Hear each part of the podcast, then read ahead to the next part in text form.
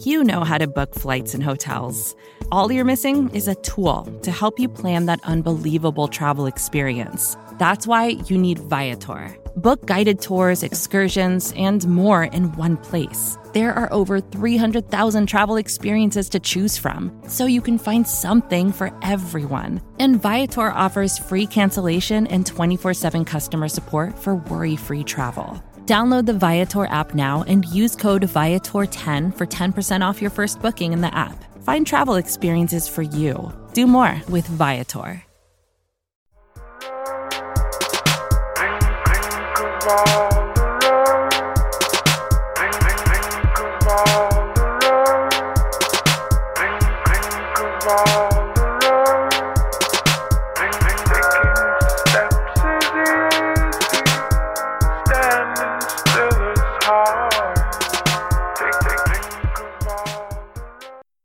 Threats to our nation waiting around every corner, adaptability is more important than ever. When conditions change without notice, quick strategic thinking is crucial. And with obstacles consistently impending, determination is essential in overcoming them. It's this willingness, decisiveness, and resilience that sets Marines apart. With our fighting spirit, we don't just fight battles, we win them. Marines are the constant our nation counts on to fight the unknown. And through adaptable problem solving, we do just that. Learn more at marines.com. Welcome to the Orange is the New Black podcast, a podcast for diehard Bengals fans. I'm your host, Ace Boogie, joined by my co-host Zim Hude. Zim, say what's up. What's up? Hello, world. How's it going this evening? Staying corona free, I gather. I hope so. I hope so. So today we have a lot of items to talk about. Uh, we're going to talk about some of the interviews that went on with Dan Hoard and Zac Taylor. We're going to talk about Sean Williams. We're going to talk about it all the uniform changes, all all of it. We're going to talk about Andy Dalton. So let's let's get it. So, what do you want to talk about first? And where are we kicking it off with first? Let's talk about. We could currently talk about. Uh, at the very beginning of this, I've just been watching a lot of mock drafts, but more importantly, more than anybody that's crossed my radar is Mel Kiper dropped his 4.0. He goes into the second round. I was told that it goes and gets offensive tackle. I think it's uh, uh, Jackson from USC. If someone has seen it, correct me if I'm wrong, because you need ESPN Plus to see the uh, ranking online. They just did a special on ESPN probably about an hour ago. Um, but in the first round, they talked about Joe Burrow, people not trading out of the pick.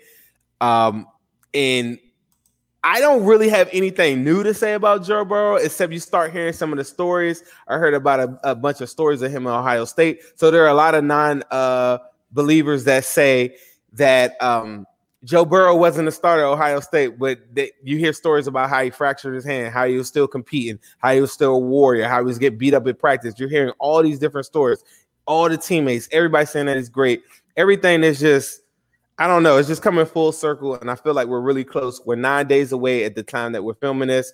I purposely screenshot all the negative comments all day on my phone, and I have a folder for them for all the negative people that say that Joe Burrow isn't going to win here and all that stuff like that. And um, I'm working on a visual board. My wife got me into this thing too, so I have like this thing where I get fueled up by a lot of different things as I'm going throughout the day I'm working on a visual board. Some of the like the most like uh comments that just get under my skin the most. Like I'm just kind of using them just to say later on, we're gonna find these guys and we're gonna say, what was that that you were saying about Joe Burrow? Because I know that there's very few times in history that a number a quarterback like if you just go back and look go back and look at andrew lucks of the world. The only only team that i seen that had legit weapons was the cam newton like team. There's very few times when the number one quarterback has this many weapons and that alone makes me feel very very very optimistic about our future. Does that mean we're going to win a super bowl year one? I don't think so but that's not how i'm judging our success and i'm very excited about this. And in closing on my joe burrow intro here Joe Burrow is a Lil Uzi Vert fan. If you all don't know, I've named my son Uzi. I'm the biggest Uzi Vert fan you will ever meet in your life. I think that this is already written and Joe Burrow is going to be like this. I already made Burrow babies clothing. I already got Burrow babies, I mean Burrow jerseys. So this is something that is just It's all clicking, coming together. Joe Burrow's favorite candy is my favorite candy, caramel apple pops. If you guys are not familiar with caramel apple pops, go get some. Go Google it online. Charms makes it. It's the greatest candy on earth, and it's like my. I don't even eat sweets a lot. It's my one addiction that I just cannot stop eating. But um, Uzi Vert, like he, Joe Burrow doesn't even tweet, and the only times that he tweeted was the ret- to retweet Eternal Atake. And if you're older listening to this, you may not understand what I'm saying about Uzi Vert, but he is the rock and roll Led Zeppelin uh, fusion of rap. It's like the changing of the guards, and that he's very meaningful in the rap game to me. And I think he's a very special uh, artist. And Joe Burrow recognizes that not to take anything away from anything, and you might think that's weird, but I think it says a lot because Uzi Vert is a very aggressive and very, very, very like, yeah, like you know, I'm saying I don't even have a word to describe it. He's, he's a very polarizing force, and the fact that Joe Burrow says that he turns up to that before a game is all I need to hear. Like that's my favorite artist. Like, come on, it's it's already written, bro. Right. They said, uh, they said Ace go punch the bag one time for I will I will do it by the end of the show. I'll go ahead and punch the, the bag in the back. Uh, we've got the Steelers punching bag in the back. I someone asked me in the comments a week ago to put one in there. Uh, one question that we have from the super chat through my guy Rick, man. What's going on, Rick? Uh, I appreciate the, the nice sentiments that you've given us here what will be the order of the AFC North in 2020? I think, from my perspective right now, uh, depending on how things go into the draft, I, ha- I, really have to see how things shake out with Burrow and how they address the line and the defense. But if I had to give you an answer today, Rick, right now, I still will probably put the Ravens at number one. I think the Bengals are number two. I think we're followed by the Cleveland Browns, and I think that the Steelers, the Steelers, I don't it's tough. It could be actually be between the Steelers and the Browns.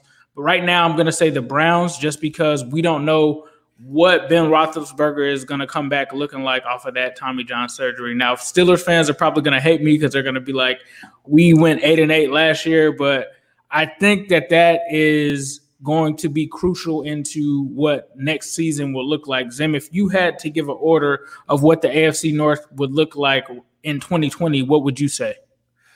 I'm very superstitious about this type of stuff, right? But I will say that the Bengals will not be in last place. Okay, that sounds good. That sounds good. It is. the Bengals, is the Bengals will not be in last place 2020. I, I, I it I, is. I it is pretty early. This is Uh, this is arguably like I, I could argue talent wise, the AFC North has three.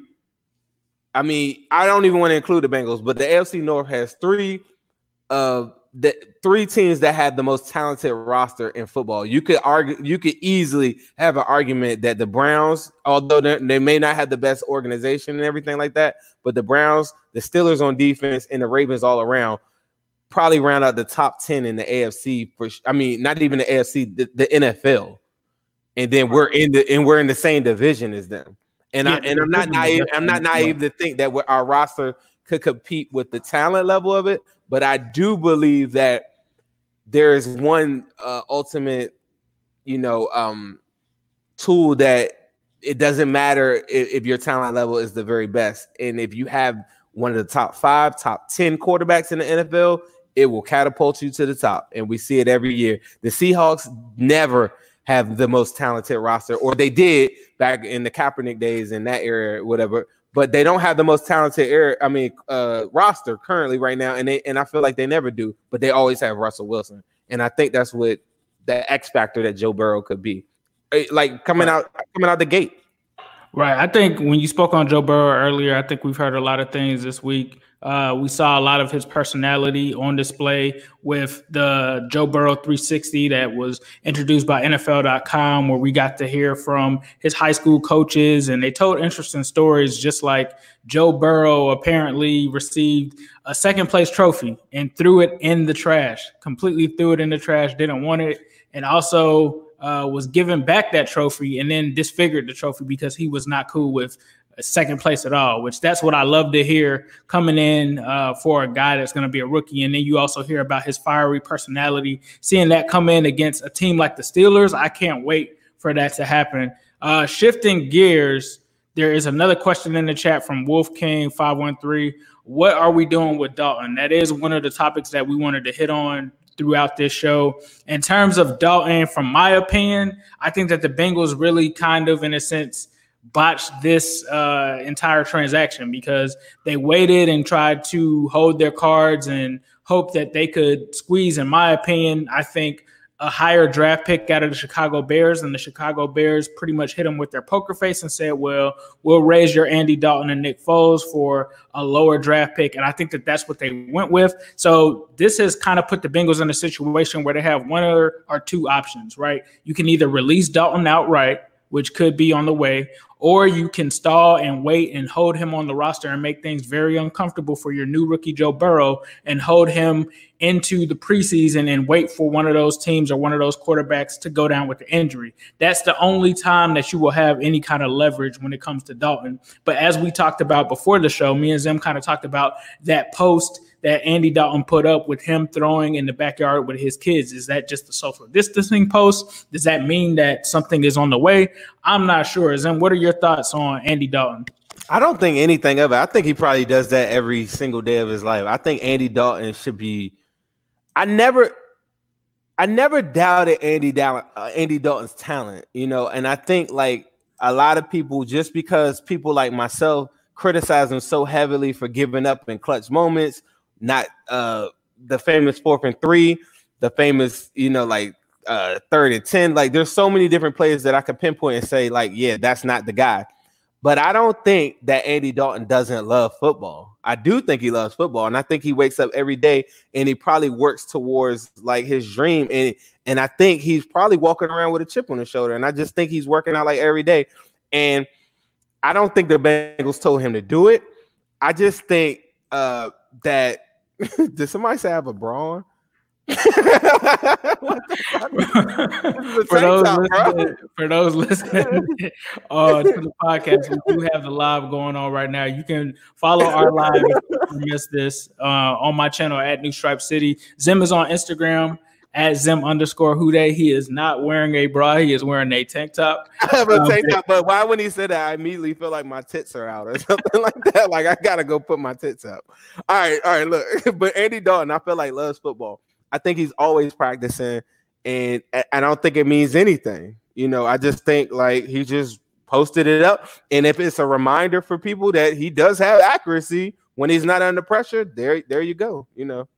Right. But, uh, speaking of under pressure, pressure, Speaking of under pressure, we talked about the offensive line. And Zim, you had a, a, list that you had together of some offensive lineman rankings. And obviously, offensive tackle, offensive guard possibly are going to be options that the Bengals are going to be looking at, right? That's if you had to point to some weaknesses, offensive line has to be at the top of that list, especially with you going after a quarterback and a franchise quarterback and Joe Burrow. So if you could, Zim, please give me your rankings and your thoughts on this draft class for some of our fans that might not be aware of of those linemen because you you definitely have a great list that you put together.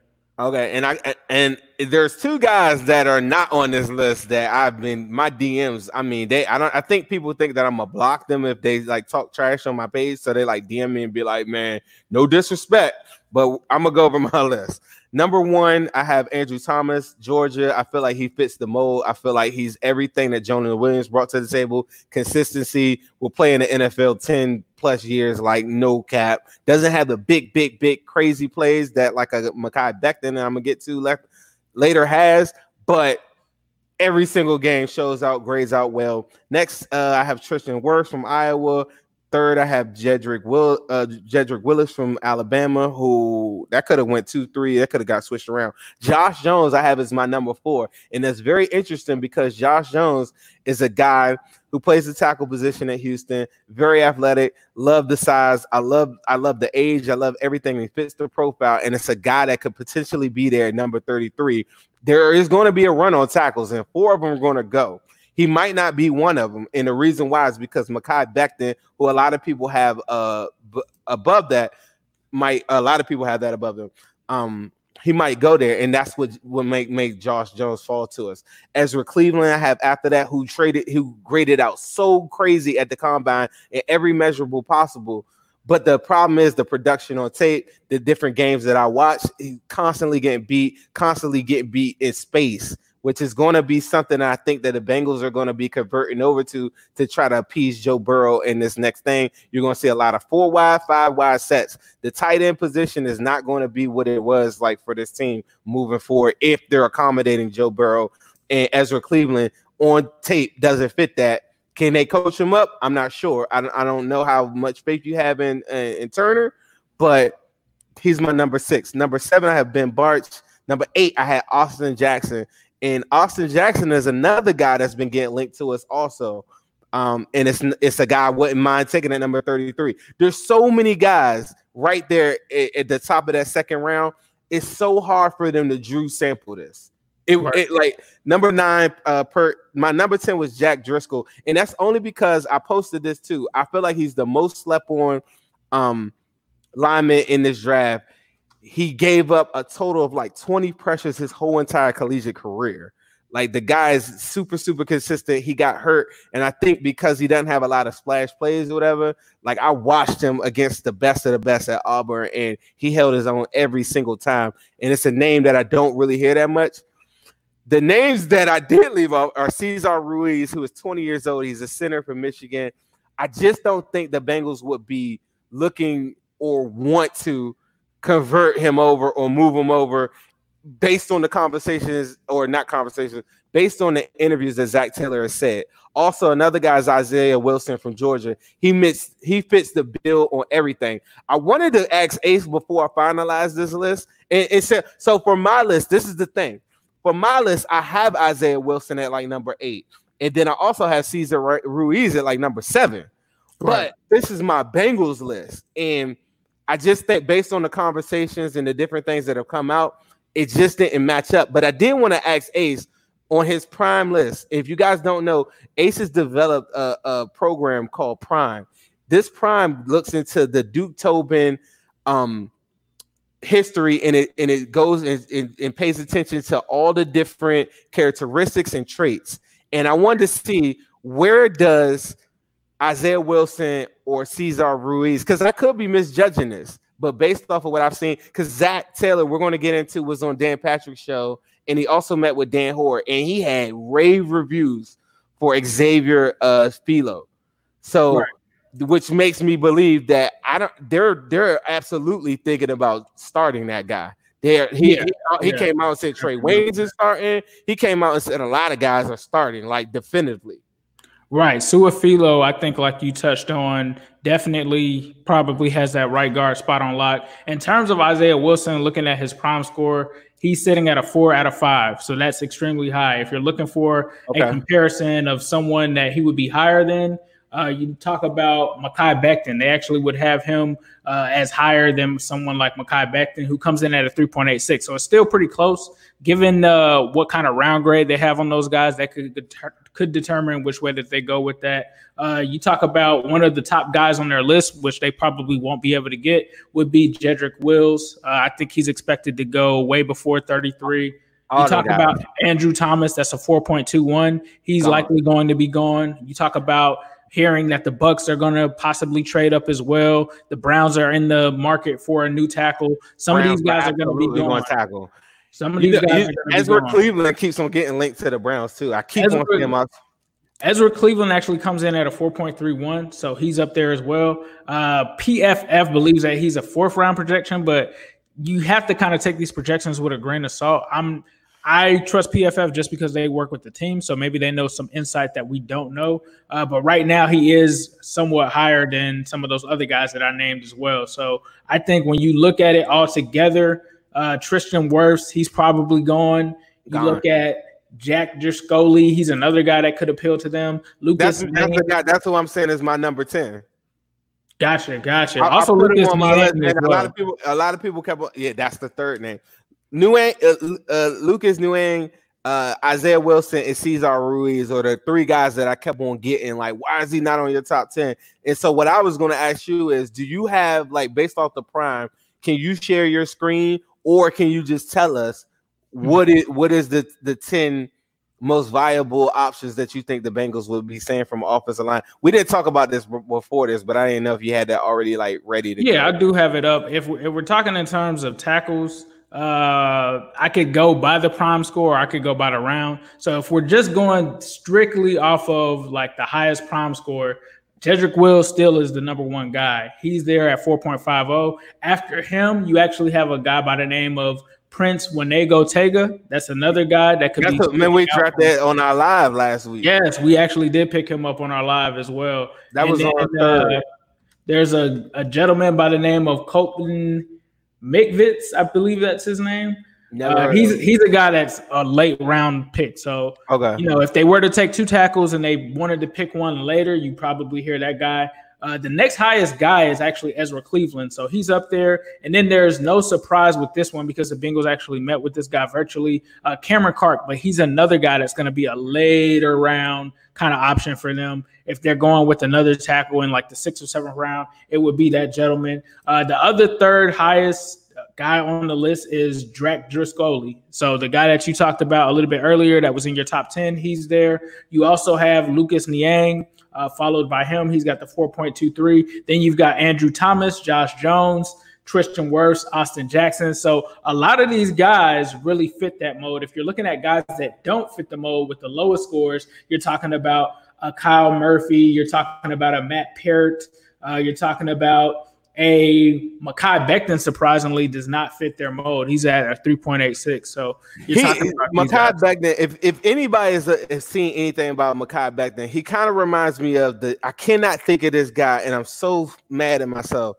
But he has these big splash plays where he's absolutely just knocking guys over and like not even in just in a standard run play. Like, I mean, it just in just in a standard blocking transition, not even like a zone thing, not nothing where anyone is like interweaving or anything like that. Just knocking guys out and pancaking. He has these big flash plays, but he has these plays where he just takes off. Like right.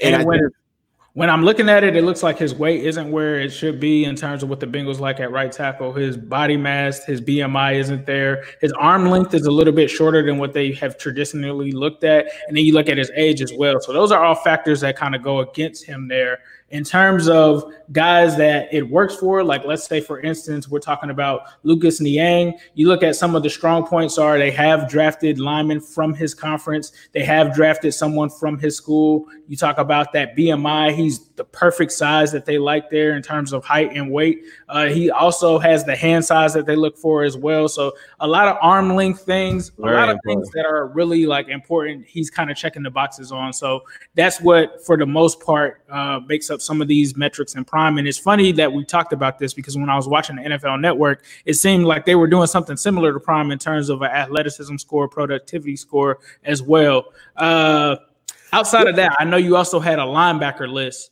that I got a line, I'm, I'm, gonna get to the linebacker list in one second. I want to go over some of these things real quick because I don't want to. I told everybody to come on here and the live and talk to us, whatever. Um, Andrew Humphrey, what's up, bro? Uh, Edward Rydell, he said he we he wanted us to talk about Stephen A. Smith. I've been doing this thing where I'm not shedding light on all these people that are talking all this craziness that I I I don't even know if it's clickbait anymore. I just think that people are just mis misinformed.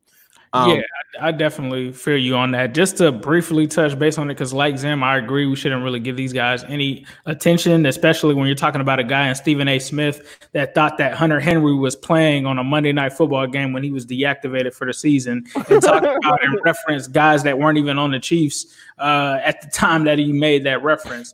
To me, it's all about spreading a narrative to try to get Joe Burrow away from the Cincinnati Bengals. The national media, in terms of some of the bigger memberships, I can't speak for all of them because we are friends with some of them on Twitter. But you talk about the talking heads like the Stephen A. Smiths, the Colin Cowherds, those guys.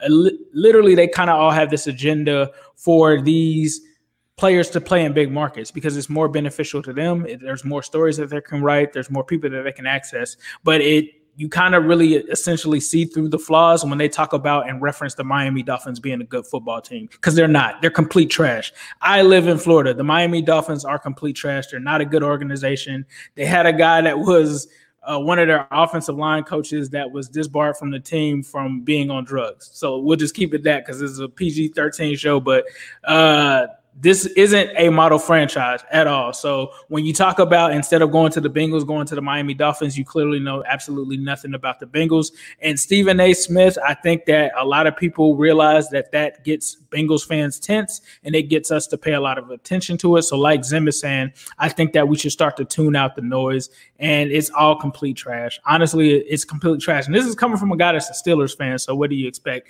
He's probably scared about what Joe Burrow is going to do to Big Ben and his quarantine body, pounding powdered donuts right now. So, don't even focus on any of that stuff. It's just noise. The Bengals will be picking Joe Burrow. There will not be a trade. Uh, Zac it's himself is already. The Dolphins came out and said that they don't have any aspirations of giving up that much because they're trying to build a, a better roster and they can't see themselves giving up multiple first round picks for one guy. And Zac, like you were just saying, said if a team is willing to do that, then it verifies what we think about um about our guy. And that right. guy's got to be Joe Burrow, right? Like who else are we talking about? That I told my wife that same thing, and she said, "Yeah, that just verifies like why would they trade it if everybody wants this one guy out? That would be silly for y'all to like give it up." And she knows and you're talking about, about a guy that Gil Brandt just came out today. Sorry to cut you off, but a guy that Gil Brandt was- came out with today saying that he compared Joe Burrow to Peyton Manning. So for me, am I going to take the advice of somebody I like Colin Cowherd or someone like G- Gil Brandt that has the experience of 20 to 30 years of scouting experience? I'm going to go with Gil Brandt, honestly.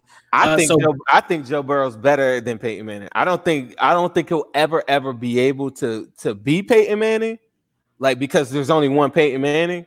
But as far as like his ability to extend the play, right. Peyton Manning never ever. I would I would be happy if he could be anything a, close to Joe Montana, Peyton Manning, or I, Tom Brady. I, I would take always, the two. If anybody anybody out here has any doubt about Joe Burrow, and you just think like, I don't know what you could think.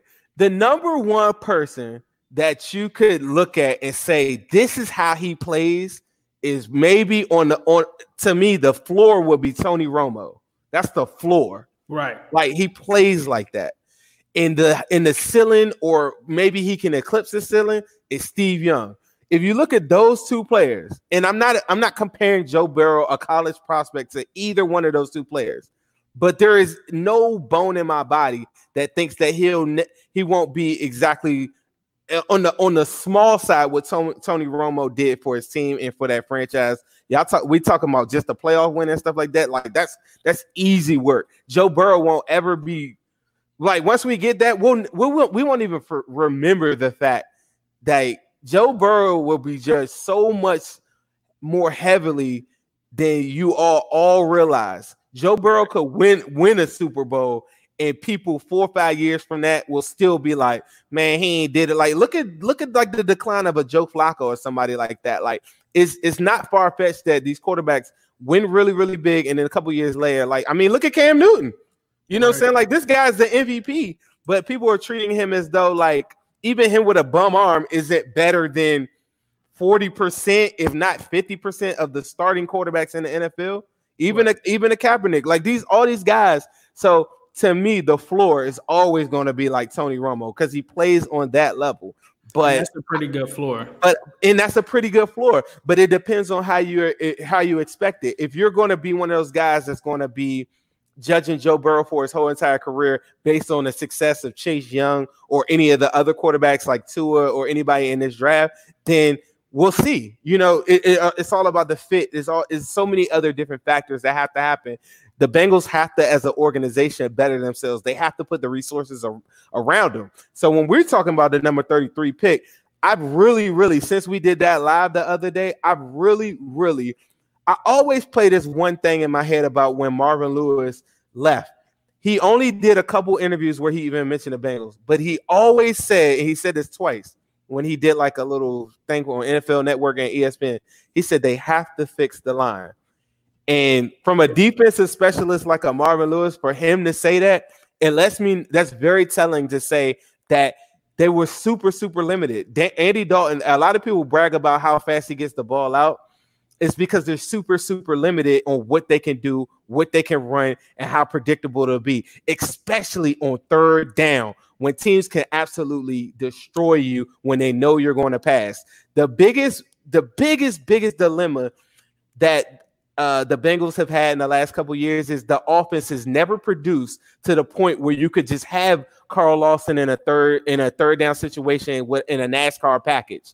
Their biggest problem is the defense always looks a lot worse than what it really is because they're always playing from behind. So he still has to uh, play gap integrity. He still has to set the edge. He still has to do these things.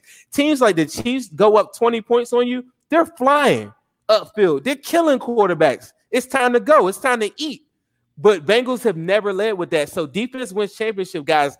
Every week we do these lives in here. They always talk about some, oh, the defense is terrible. The defense, like, the defense could be average. If the Bengals score 28, 30 points a game, the defense will be amazing. it will look so amazing to you just by them scoring those points. Playing with the lead versus playing from a deficit is two major things that are super, super overlooked in all of this. When we look at the Chiefs, no one can name their linebackers.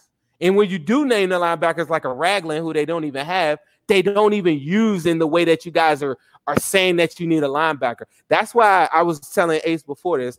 The next part of this is I think one of the most underrated signings of this thing is Josh Bynes. Me and Ace both have PFF, and I was looking at his grades compared to like Chiefs linebackers or any of the top linebackers. Josh Bynes grades out in the top coverage portion and never graded under 75.5, which is very, very high for a linebacker um, this past year in all of his games. That alone will give the Bengals the freedom not to force the force the issue because I saw some people saying linebackers got to be number 33. It does not. No. In, in this NFL or whatever, the linebacker, as we saw later on the year, the Chiefs stopped playing their linebackers. They started, and, and that's exactly why Shawn Williams and Vonn Bell and, and Mackensie all can work together in that aspect. And it's going to be really fun, as Zac Taylor said. It's going to be really fun because right, they're watching right. that and they're seeing these different things. So everybody wants uh, uh, a Ray Lewis, but Ray Lewis don't come out every year. The guys that I thought were so amazing, even if you look at what's the kid from the Bears, what's the linebacker that just got uh uh that was considered like maybe the next. We you, the, the I know name, who you're talking about. The, the name doesn't even pop off like that, right? Because there's right. only going to be so many elite linebackers, and when you get one, yeah, it's going to be a force to be reckoned with. But to go reach for that, I, I to me, linebacker and run back, running back are the two least valuable um, positions in football. Yep, you were talking about Roquan Smith, but Roquan Smith.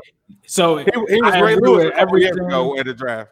I agree with everything you said there. Uh, in terms of linebacker, I think the earliest that they should look at one is third round. You look at Germaine Pratt last year; he was a guy that they got in the mid uh, to later rounds, and they came out pretty good on that end. So some of the guys, uh, I'll let Zim tell his list, but for me right now, in terms of prime, some of the guys that stick out at the top of that list that I would love to have personally, especially after watching this film, is Logan Wilson from Wyoming. Uh, he's the highest guy on the on the prime board at a 4.73. He's expected to go in the third or fourth round. That I think would be perfect. Unfortunately, the second guy after him is another guy that I really like. Unfortunately, he got injured during the season, and that's Markus Bailey from Purdue. Uh, 4.61. I'd love to take a fifth round, six round flyer on him, similar to what they did with Rodney Anderson last year. I would love to see that. You also talk about Josh, I mean, not Josh, but Zack Baun of Wisconsin. Yeah. Uh, more of a versatile linebacker, has been more of an edge rusher, but could be the perfect guy in terms of that transition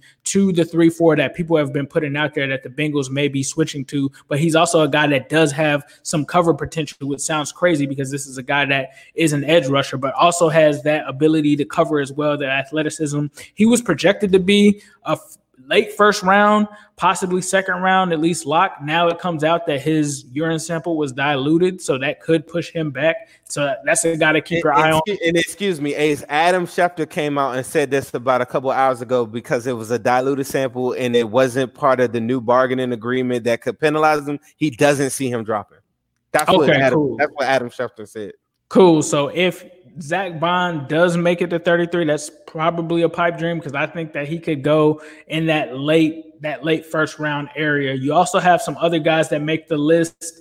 Evan Weaver, uh, that's a guy that could be in the sixth round. And I, when I listen to some of these other podcasts and some of these draft analysts, the first thing that I heard before I even did prom was that there's not much of a difference between a guy in the third round and the sixth round. And after doing a lot of this research, after looking at a lot of the metrics, I feel that that rings true when it comes to getting past a certain crop of guys. There's not really that much of a difference between some of the guys in the third round versus some of the guys in the sixth round. You guys were on here last week where we took Willie Gay. That's another guy that's pretty high. Uh, we talk about a third round grade there. Malik Harrison, another guy from Ohio State, he's got a 4.29 grade as well. So there's a lot of options that the Bengals could be looking at with these guys, and they don't necessarily have to take a Patrick Queen that early. They don't have to really jump out the window and do that. And Kenneth Murray, in my opinion, he's not good against the run. He might be a decent coverage linebacker, but he to me isn't worth in my opinion, the second round pick versus us getting someone like a Josh Jones. I think Josh Jones brings you a lot more value than a guy like Kenneth Murray would. But with that being said, Zim, let's go ahead and get into your linebacker list, and then we can try to wrap up here as well. Right. We're at okay. 35. Ryan, Ryan McKeon, eh, he keeps on saying, and he needs he needs to clarify. There's not a lot of starting positions open. There I are think, on, there, there are on the offensive line. So he's saying, "Bro, stop, bro, stop." What? He's replying to someone in the chat. So it seems as okay. if uh it, as if someone I think is saying that we should either trade up or something like that. And I think he's saying that we don't have enough picks or something like that. I'm not sure exactly. We we might not have a lot of picks like the Patriots have 12, right? But I will say this we have a big advantage in this virtual draft is that we have the first pick of every single round. So we don't have this rush, rush, rush, uh, frantic pace to our drafts. We have a whole 12 hour, 18 hour period in between nights where we're actually phoning phone calls, we're resetting our board. So the Bengals have a this is the ultimate, ultimate um uh, draft for them to be able to have this luxury where they can reset each night and they don't have to race against the clock. I will say that.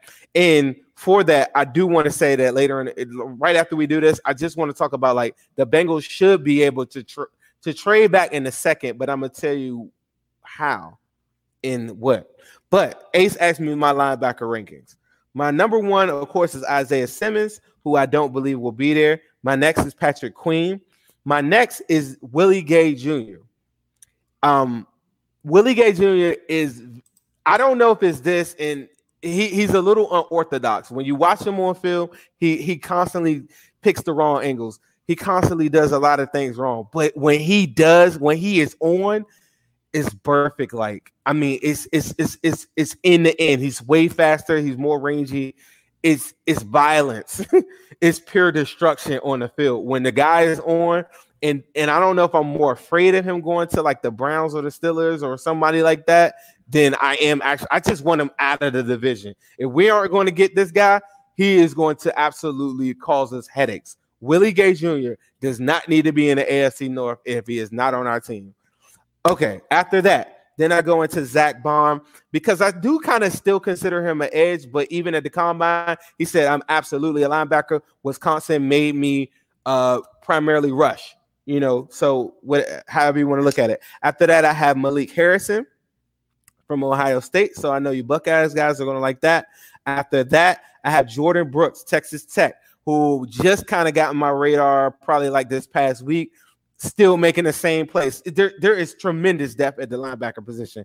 After that, then I have Kenneth Murray, Troy Dye. Uh, I'm sorry, Kenneth Murray, then Akeem Davis Gaither, Troy Dye, and then my number 10 is Logan Wilson. So that's my top 10. And I'll be posting that on my page on Instagram. If you guys don't know, I'm Zim underscore Hude on Instagram. Right. That was a great list. So before we close out, Zim, was there anything else that you wanted to talk about? I just wanted I, I wanted to say there was a uh, there is there is a chance the number 33 pick is so high value it is almost 200 points higher on a on a trade chart that NFL has been collecting over the years. it's a it's it's the perfect situation since we have we do have a lot of holes. I don't know why he's saying that that we don't have that we don't have a lot of holes on the offensive lines. There's a ton of holes. Uh, I will argue. We're, we're not even going to talk about the holes. This is it. They have a possibility of possibly getting two second round picks, but they need to not go past number 40. But there are four teams that have two second round picks that if this team needs to get up to the top of that round, say a quarterback that somebody is not thinking drops, say a Herbert pulls a Lamar Jackson, right?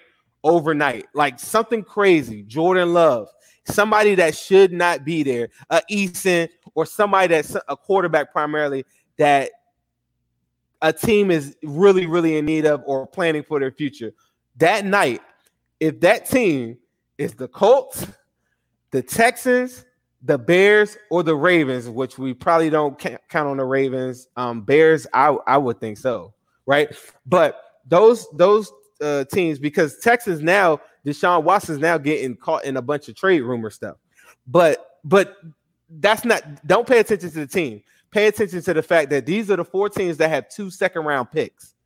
When I look on the trade chart, the 33rd pick is slightly higher than the the the point uh, values that these four teams have.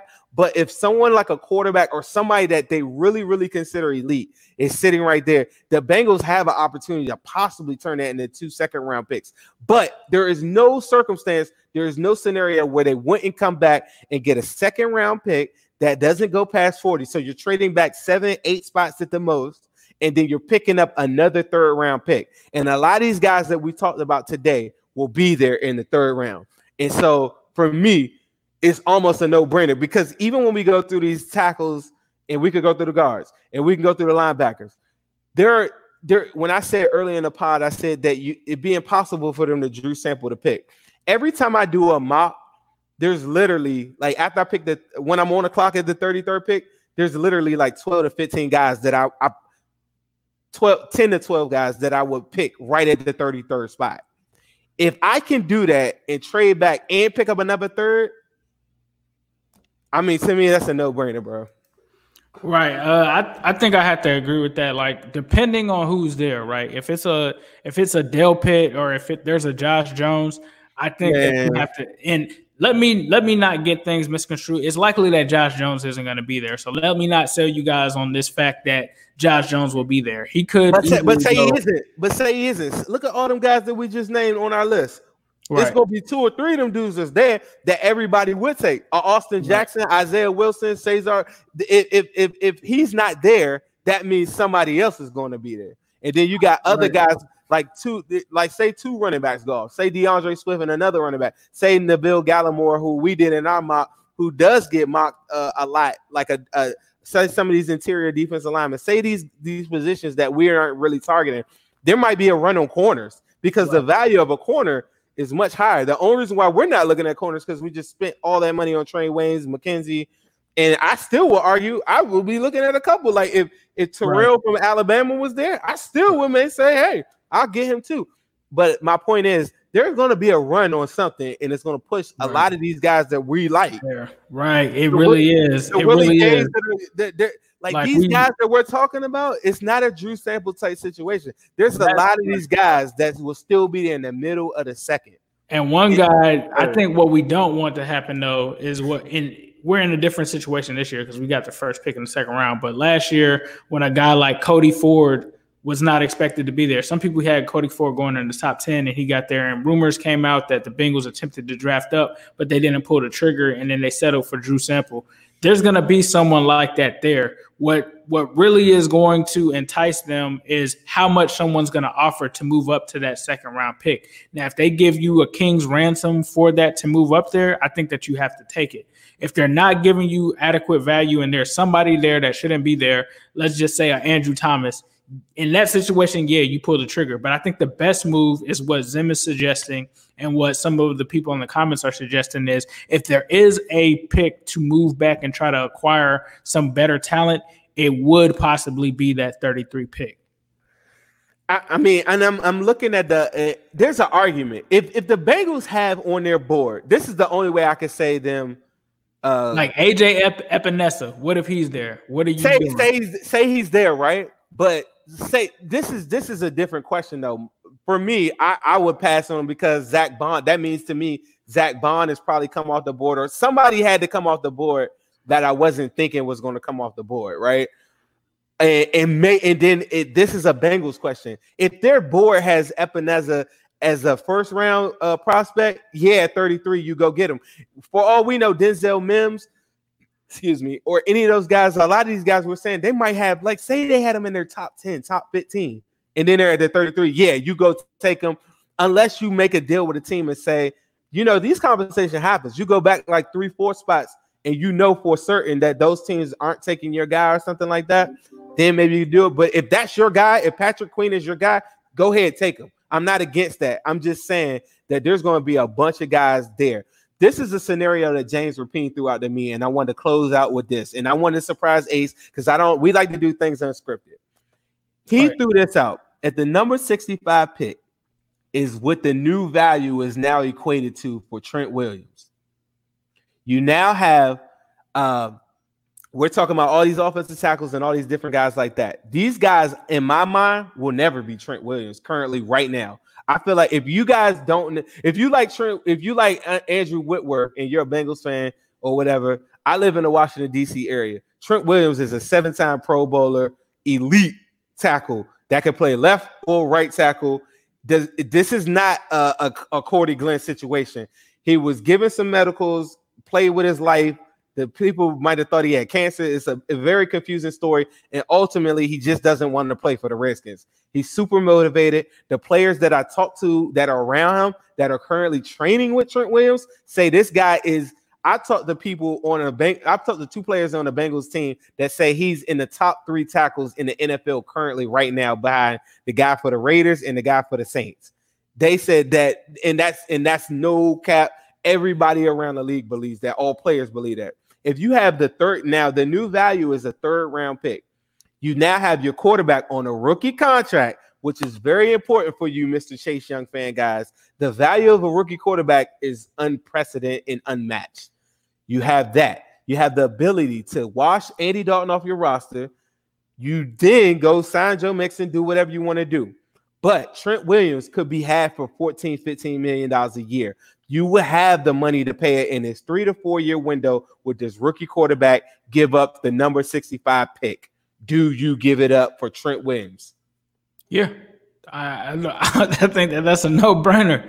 Uh, a third round draft pick for Trent Williams. Yeah, I do that deal all day because number one, he's still in his early 30s. So it's not like this is a guy that could honestly play until he's about 37, 38. We're seeing that right now with Andrew Whitworth, who I think is possibly in his 40s. So, yeah, I would definitely take a guy like that with a third round pick, especially if that sweetens the pot to the point where I can take Joe Burrow number one, and I can take the best player available that could be another first rounder at uh, the 33. I do that, and then I can go and get. I can still solve my offensive line problem with getting him there. Yeah, I would do that and, and, and then this great debate about our offensive line and the national narrative, all this it's stuff, over. It goes away. It's, it's all over.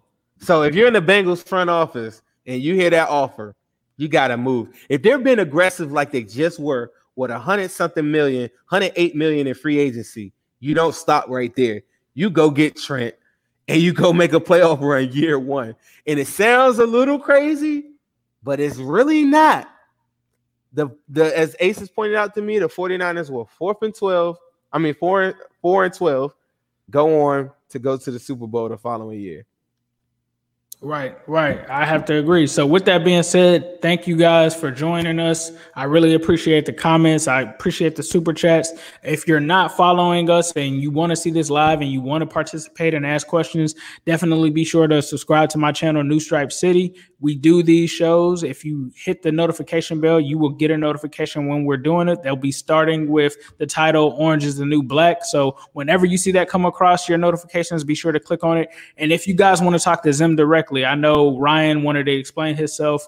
Uh, that's been commented in the comment box. You can find him on Instagram at Zim underscore Hude. You can find us both on Twitter, uh, Zim at Zim Hude, all one word, no underscore. And on you Twitter. can find me at New Stripe City on Twitter. This has been the Orange is the New Black podcast. We got a special show. For, I'm we sorry? got a special show coming up. You're gonna tell okay. them we're gonna be collaborating with all of the Cincy Jungle Syndicate, and everybody is gonna get together and create the the force of Power Rangers. Of you remember when Power Rangers would get together, and I never really watched a full episode, but they would all get together and then they would do something spectacular. And I think I'm kind of like the White Ranger because wasn't he like the most lit Ranger? Yes, he was. All right, I'm the White Ranger, and we're all going to get together and we're going to create this crazy force with Matt Minich, John Sheeran, and Anthony Cosenza. And it's coming up soon. We're going to do a draft special. Who Dey? Who Dey? More to dos, less time, and an infinite number of tools to keep track of. Sometimes doing business has never felt harder, but you don't need a miracle to hit your goals. You can just use HubSpot because their all in one customer platform can make growing your business infinitely easier. Imagine this high quality leads, fast closing deals, wildly happy customers, and more benchmark breaking quarters. It's not a miracle, it's HubSpot. Visit HubSpot.com to get started today. Claude 3 from Anthropic is your one stop shop for enterprise AI. With models at every point of the price performance curve, you no longer have to make trade offs between intelligence, speed, and cost. Claude 3 Opus sets new industry benchmarks for intelligence. Sonnet strikes the perfect balance between skill and speed. And Haiku is the fastest and lowest cost model on the market, perfectly designed for high volume, high speed use cases. Join the thousands of enterprises who use Anthropic to navigate this new frontier. Visit anthropic.com slash Claude, C L A U D E, today. Jumpstart your genius with Claude 3 by Anthropic.